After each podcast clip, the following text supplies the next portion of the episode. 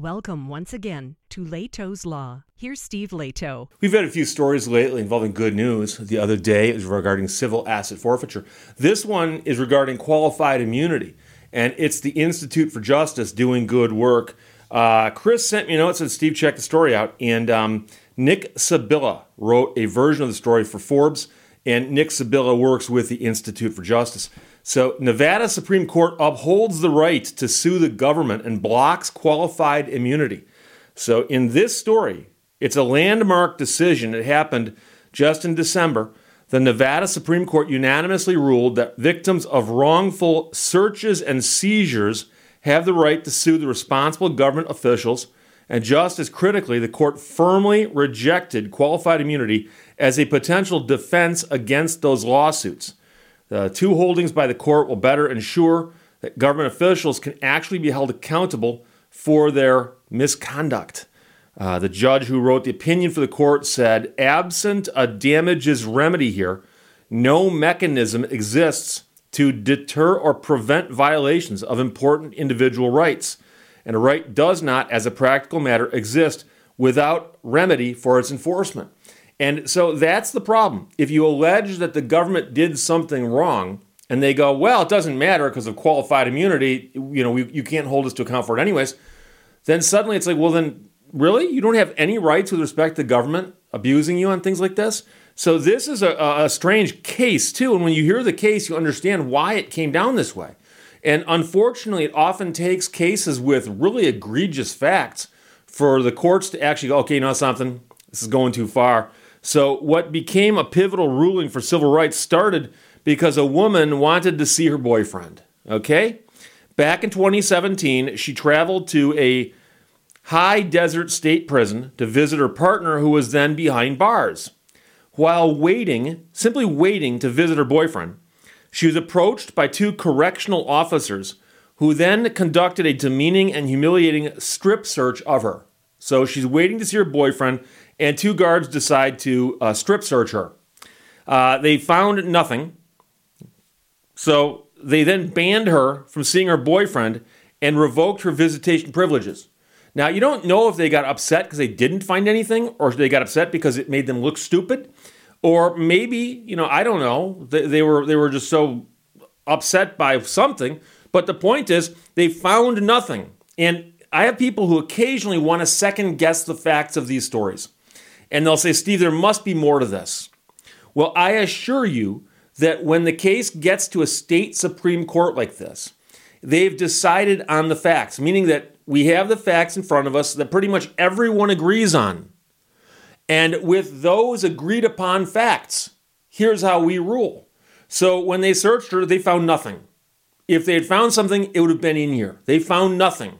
Then they said, You cannot ever come back and visit. Boom. They didn't explain why they did that, but those two things are facts. Presume they're true because, for these purposes, they are. So she sued, arguing that being strip searched violated her rights under the Nevada Constitution and mirroring language found in the Fourth Amendment. The Nevada Constitution safeguards the right of the people to be secure in their persons, houses, papers, and effects against unreasonable seizures and searches which sounds very, very similar to what's in the Constitution's Bill of Rights with respect to the rights of people against unlawful searches and seizures and so on. So, Nevada's legislature, like more than 40 other states, never passed a civil rights act that expressly allowed individuals to sue the government employees who infringed on their constitutional rights. Only state lawmakers, the Nevada Department of Corrections argued, have the power to make government workers liable for civil rights violations. So the state argued and said, she cannot sue us. If something bad happened, you report it to their bosses and their bosses will take care of it. So the only remedy is that they might they might they might be sanctioned for what they did by their bosses in the workplace. They might be. But leave that up to them, they'll take care of it. It's an internal matter. It's got nothing to do with you other than you file a complaint. Fortunately for Mack, that's the woman's name, the Nevada Supreme Court disagreed. Constitutional rights must remain enforceable in the absence of some action by the legislature or risk that constitutional rights become all but a mere hope. When it comes to self executing rights like the right to be free from unlawful searches and seizures, the legislature lacks the authority to pass legislation that would abridge or impair those rights.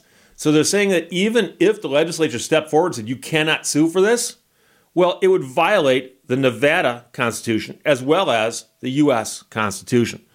So we're just discussing it as hypothetical because they did not do that. Likewise, a justice wrote, the availability of remedies that follow from violations of those rights does not depend on the legislature's benevolence or foresight, meaning that you get your rights from the Constitution, state and federal, not handed to you by the legislature when they feel like it. In addition, the Nevada Supreme Court refused to import the legal doctrine of qualified immunity. Remember, that was created by the U.S. Supreme Court 40 years ago. Qualified immunity shields all government workers from liability unless they violated a clearly established right. And that usually requires finding an almost identical case as precedent. Qualified immunity prevents victims from holding the perpetrators accountable. Because remember, to show a precedent, there must have been a case before yours that ruled such. Well, that would mean for that case to exist, there had to be a precedent for that case. And it would be, you know, turtles all the way down.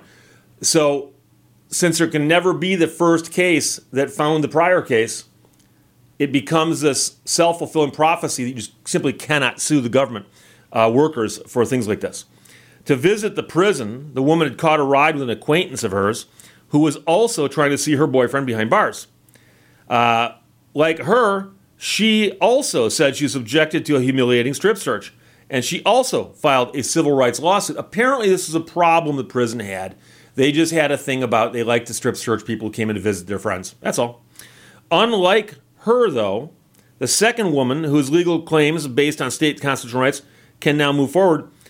The first, the other woman's case involved federal claims and was ultimately blocked by qualified immunity. Even though the Ninth U.S. Court of Appeals ruled that strip searching the second woman was unreasonable, the court still dismissed her case since there was no case in this circuit where we held that a prison visitor has a right to leave the prison rather than undergo a strip search. So they couldn't find a case that said that, so they couldn't rule that way. Accordingly, that woman's right to be free from strip searches was not yet clearly established. So I don't know if the Institute was involved in both cases, but it sounds like the case brought under state law was a stronger case, obviously. Though the Nevada Supreme Court ruling is currently limited to searches and seizures, it's already making an impact. Uh, consider a man who is a veteran who served in the Marines for 16 years. He had his entire life savings, over $87,000, confiscated by Nevada State Trooper. He was never charged with a crime. I did a video about that, and it was one of the most outrageous examples of civil asset forfeiture. He did not back down. Just a day after the Institute for Justice filed a lawsuit, the government returned the cash that they had taken from the man. But the rest of his lawsuit was put on hold while the Nevada Supreme Court considered this case. Now, with a resounding win for individual rights, that man's case to hold the officers accountable can finally move forward. And by move forward, they'll probably settle it because there's not much they can do on this now. The wheels of justice for that man can finally move forward after being on hold for more than a year, said Institute for Justice attorney Ben Field, who participated in oral argument for the case we've been talking about now with the strip search woman, as we urged, that would be the uh, Institute for Justice. The Nevada Supreme Court holds that ordinary people like Stephen, uh, that's the man with the, uh, the money at the side of the road, can sue for damages when government officials go over the line and violate the most basic guarantees in the state constitution. Uh, so that article was written by Nick Sibilla. I've mentioned his name before. He's a, a writer for Forbes and a bunch of other places. And uh, I decided to pull his bio here because uh, I, I want to give the guy a special shout out. He's a legislative analyst also at the Institute for Justice. And they, of course, are a public interest law firm. Besides Forbes, he writes for The Atlantic, The New York Times, Wall Street Journal, Washington Post, New York Post, Barron's, The Guardian, Slate, Wired, Reason, and his stuff has appeared all kinds of other places and newspapers nationwide.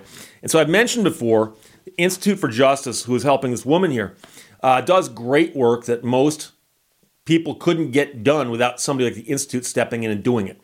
Uh, and they survive primarily from donations from people who think what they're doing is good.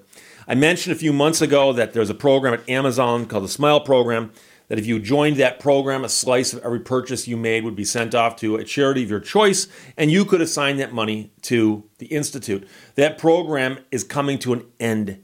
So that's not possible anymore. It's unfortunate because so many people in my audience had signed up to do that. And so, unfortunately, you got to take an extra step now if you want to support the Institute, and that is go to their website and just donate directly to them. And I urge you to do that. And as I'll do with every video I do for the Institute for Justice with one of their stories, is I will put below this video in the description a link to their site. And I urge you, even if you don't want to donate or can't donate or whatever, to at least visit their site and take a look at what they do. And you realize that organizations like this, um, the fact that they're out there is extremely helpful to people who are otherwise helpless. And someone's got to do this. It's almost like in a time where you need superheroes. And you know, who's going to save Gotham City? Will someone step up and do it? Except this is nationwide. And civil asset forfeiture, qualified immunity, uh, out of control local city governments, they, they're, they're happening everywhere. And a lot of people comment in my videos, they comment via email to me, uh, and I just see it in the news that this stuff is happening everywhere. And so the, the Institute for Justice does great work, and I'd urge you to support them if you can. So, again, that Amazon Smile program was fun while it lasted, but they're doing away with it. I don't know why. They said that it wasn't working, but sounded to me like it was. So, if you can support the Institute, please do so. But otherwise, they did just get another big win here. Nevada Supreme Court upholds the right to sue the government and, in the same case, blocked qualified immunity on a state claim. Chris sent it. Thanks a lot. Nick Sibilla wrote it for Forbes. Questions or comments, put them below. Those I'll talk to you later. Bye bye. Thank you for watching Lehto's Law. The happiest of all lives is a busy solitude.